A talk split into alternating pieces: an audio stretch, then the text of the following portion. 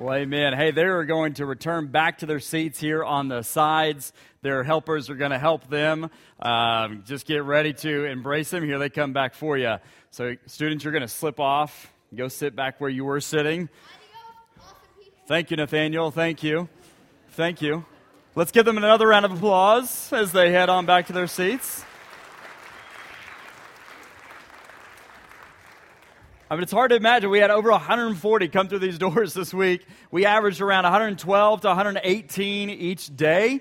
Um, the most consistent VBS as far as numbers go that I've ever been a part of. Uh, and the preschoolers really had their work cut out for them as far as the helpers go. Uh, we had around 40 preschoolers. That is a lot of pre-cares right there, yeah. Um, so they had a lot of coffee this week. And uh, anyways, it was an incredible, an incredible week. Now we have a lunch right after this. And I know some of y'all were smelling that pulled pork and getting really, really excited. And uh, shout out to Roger Nori for getting that meat smoked for us and pulled. Yeah, let's give him a round of applause.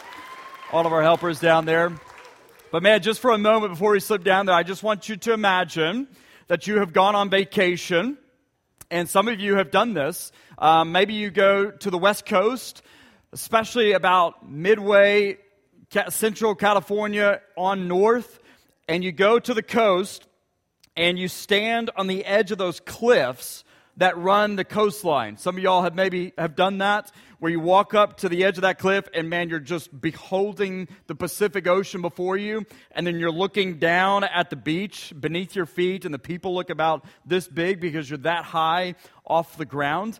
But let's imagine that's you for a moment and you're standing on the edge, right? Because you got to get up to the edge, right, to get the full experience. And you're just soaking in the brilliance of the ocean and the salty air and the beauty and just maybe the sun is just, maybe it's setting or something and it's just a perfect moment. And in that moment, man, all your cares and worries just kind of slip away and you, everything is just good and right. And it's just a perfect, peaceful moment. And even dreams of the future, endeavors are just bouncing around your heart and your mind at that point. You're just excited about what is to come, and you're just standing there. You're just like, can't believe this moment. But then all of a sudden, beneath your feet, the ground begins to crack and it begins to crumble and slip and collapse beneath your feet. And it happens so quickly, and you're so shocked by it that you are just frozen and you don't even have time to really move. And then all of a sudden, you now find yourself falling. That long, long distance. And in just a matter of moments, your life will come to an end. If that's you in that scenario, after your life ends, let me ask you a question. Then what? Then what? In Matthew chapter 7, Matthew records Jesus saying, Not everyone who says to me, Lord, Lord, will enter the kingdom. Not everyone who says to me, Lord, Lord, is going to heaven. Not everyone who says, well, I was, I was a good old Southern Baptist, or I was a good old Lutheran, or a Methodist. Not everyone who says, well, I was a good person, is going into the kingdom. Not everyone who says, well, I didn't do that, or I wasn't like that, or I didn't do that or say that. Not everyone who says that is going into the kingdom. Jesus says, Not everyone who says to me, Lord, Lord, is going into the kingdom, but only those who do the will of my Father in heaven. Now, what in the world is the will of the Father in heaven? What's his will? What do we got to do? Well, in another scene, Jesus is on this mountain with three of his close, close followers, Peter, James, and John, and they actually hear the Father speak from heaven. And the Father says, This, talking about Jesus, is my Son. Listen to him. That's the will of the Father. That we would listen to the one that he sent. And that's Jesus.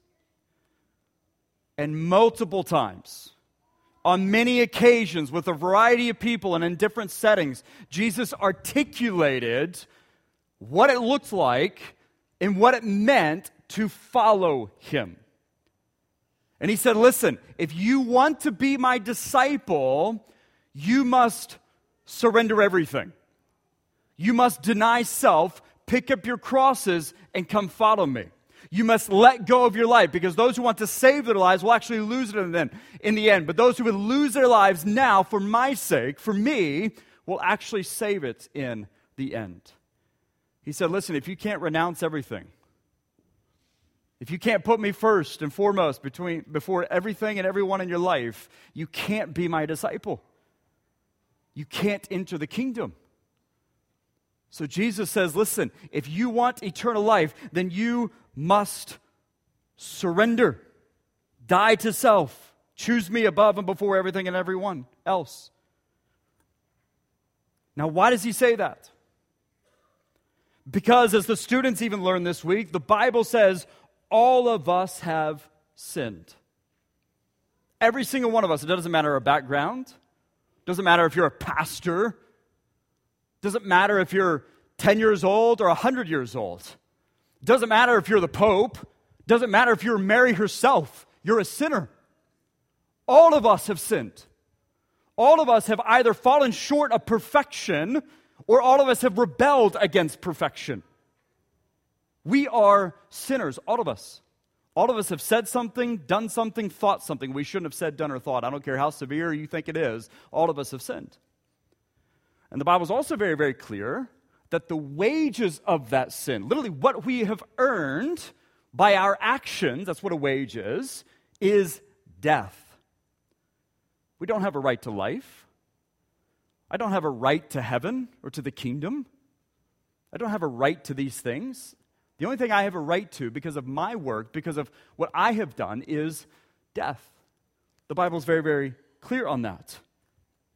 The wages of sin is death. What we have earned is separation from the one who is life, from the one who is love, from the one who is all that is good and right and perfect. We deserve death. And so, as a result, we are found lifeless and hopeless. You and I are destined for an eternal reality away from the one that we were created by and for. But the Bible is also very, very clear. But the free gift of God is eternal life through and in Jesus.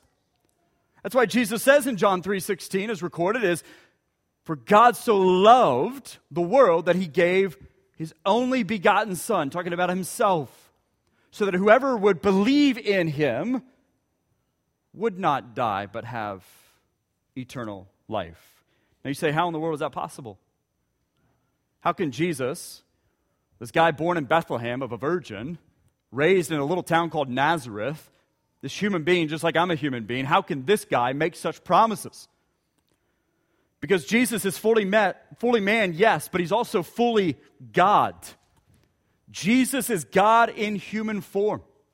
The Bible says that Jesus is the fullness of deity in human form, that God was pleased to have his fullness dwell in the person Jesus, that Jesus is the exact imprint of God's very nature or his character. That Jesus was the Word in the beginning, and he is the Word who was with God in the beginning, and the Word took on flesh. Jesus is God in human form, who became a human being. And he's the creator and sustainer of everything, including yourself and myself. As the author of Hebrews would say in the Bible, that he even upholds the universe by the word of his power. Regardless of the energy crisis the universe is facing, Jesus still upholds it and sustains it. And even though he knew no sin, the Bible's clear, he was tempted just like you and I were tempted, yet without sin. And so, even though he knew no sin, he became our sin. He was crushed for our iniquities, pierced for our transgressions. Told hundreds of years before Jesus walked the earth, it was the will of God to crush him in our place, to pour out his wrath upon Jesus so that you and I, sinners, could go free so that we could be forgiven and declared innocent. And this is how we even know what love is that Christ died for us, yet while we were still sinners. So he sent Jesus to die the death you and I deserved, to receive the blow of God in our place because he loved us, because he loves us. And because he desires to restore the relationship between himself and you that was broken because of our sin, because he wanted to spend forever in a new world with us. But the Bible is also very, very clear. But we must confess with our mouth. We must acknowledge him before humanity in this world that he is Lord and believe in our heart that God raised him from the dead. In other words, we can't just say it, we have to believe it internally. Surrendering our lives to this Lord. And for those who do, for those who call upon the name of the Lord, the Bible is also very, very clear. Those people who do that will be saved. They are the ones, those who receive Jesus, they are the ones that God will give the right to become his children. They will be the ones he gives the right to the kingdom. But for those who reject Jesus, they will forever be separated from God and will remain guilty of sin. They will remain under the fate of death. Because Jesus who's not just any human being or prophet or teacher. He's God in human form who conquered sin and death in perfect resurrection. He's the only one given to us by which we must be saved. He is the way, the truth, and the life. To reject him is to reject your only lifeboat. You don't get to the Father, Jesus said, but by and through and in him. So not everyone who says to Jesus, Lord, Lord, will enter the kingdom. Not everyone who says, Lord, Lord, will enter the kingdom. I don't care your denomination background. I don't care how many times you've gone to VBS. I don't care what you say or do. If you are not in Christ, you're not safe. You're not. The Bible's very, very clear about that. Jesus was very, very clear about that. But, he says, only those who do the will of my Father who is in heaven. But he said, many people are going to tell me that day, yeah, but Lord, Lord, didn't we prophesy in your name? Didn't we say some Bible verses? Didn't we actually teach people from Scripture? Didn't we prophesy in your name? Didn't we cast out demons in your name? Didn't we try to get rid of evil in this world? Didn't we try to do good things? Jesus said, And then I will confess unto those who are banking on their work, I don't know you. Depart from me. You can't go into the kingdom. It's not about us and our work, it's about Jesus and his work, in which he died on the cross for our sin and declared it as finished and conquered our sin and death in resurrection. The question is have we received him or rejected him? So there you are on that cliff, and your life ends unexpectedly. Because that's how it always happens, right? I've gathered at enough funerals that no one saw this coming. And there you awake in the presence of Jesus, and your knee just can't help but bow, and your tongue confess him as Lord. The question is, is do you then hear from him, welcome, son or daughter, faithful servant, friend? Or do you hear from his mouth, Depart from me, I don't know you. And listen, whether you're 50 years old, 100 years old, or 10 years old, the answer to that question matters greatly and it must be settled today. Because you never know when the ground beneath you will crack, crumble, and collapse. And your reality change just like that. If COVID didn't teach us that, I don't know what would. And you'll be left standing before the creator and sustainer of the cosmos, asking yourself, now what? And if you don't think it's possible, I'll tell you this story. I was a senior in high school, Ponca City, 17, 18 years old. And I had a friend, his name was Travis. And I'd known him since I was young. He'd gone to our church when I was younger. We went to many vacation Bible schools together. We weren't really, really close friends, but we were friends.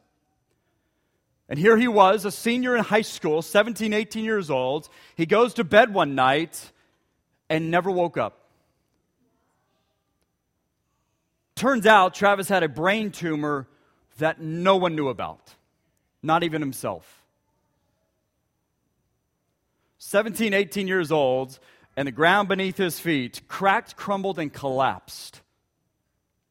Now, Travis loved Jesus and he's with Jesus, but my question to you is you don't know what's lurking beneath the surface, and if tonight you went to bed and you never woke again, then what? You don't have time to say tomorrow. Now, today is the day of your salvation. He's given you everything, all the evidence that Jesus is the Christ, the Son of God. That if you would just acknowledge and admit, man, I'm a sinner, and turn from that and believe that Jesus is God in human form, the Son of God who died for you and conquered sin and death and resurrection, and then confess Him as your Lord, believing in here, man, He's my Lord.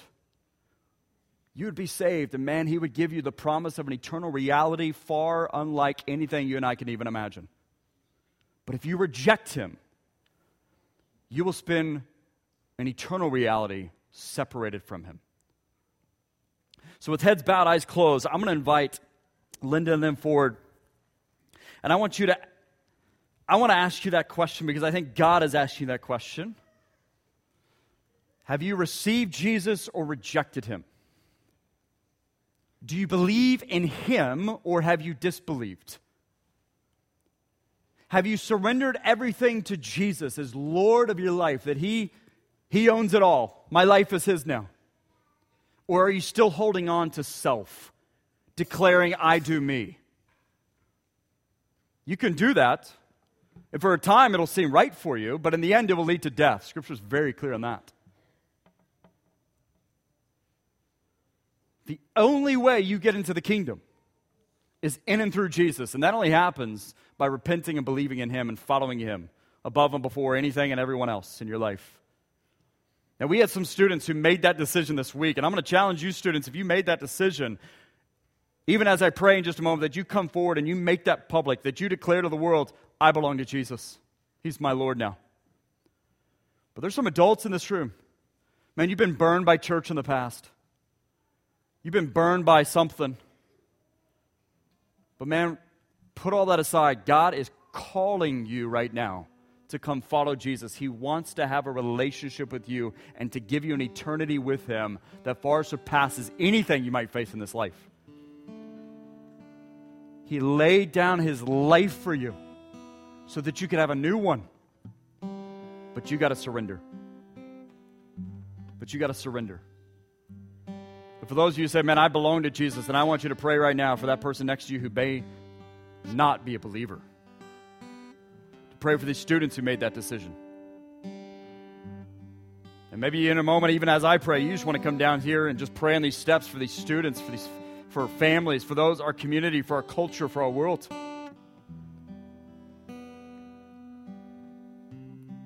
But some of you, man, you can't wait and even as I pray, you come forward, even as I pray.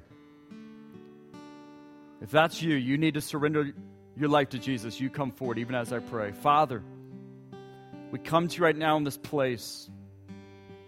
I thank you for these students. I thank you for these adults, these families. Lord, there's some in this room who have grown up in church.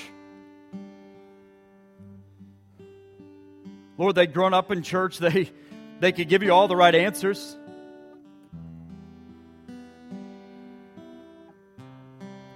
but they've never surrendered lordship to you. They're banking on their work, they're banking on their knowledge, they're banking on their background and experience. But Lord, it's all about you and your work. And there's some, Lord, who've grown up in church, even in this church, who need to surrender. Surrender the self, pick up their cross, and come follow you, no matter what. Lord, there's some in this room who've just heard the gospel, maybe for the first time, that you love them, that you care for them, that you created them, that you have designed them with a purpose. Lord, I pray that they would recognize that Jesus is King, that Jesus is the Redeemer who came to buy them back from their slavery, from their sin, from their hopeless state. It's not about who we are and what we've done, but it's about who you are and what you've done. You're calling them to step out of the darkness and into the light, out of death and into life. Lord, bring salvation today. We're not guaranteed tomorrow. We don't know when the ground beneath our feet that we think is so secure and solid when it might crack, crumble, and collapse. But Lord, I pray that you would convict us and wreck us right now in your presence. Our need to give our lives to you today. Lord, bring these students down, bring these adults down for your glory. In Jesus' name I pray. I'm going to ask that you stand with us right now. Students, if you made a decision, I'm going to encourage you to come down. Adults, if you got to make a decision, say, man, I, I got to give my life to Jesus. I, I want to know what that looks like. You come down right now. Nick's down here. I'm down here.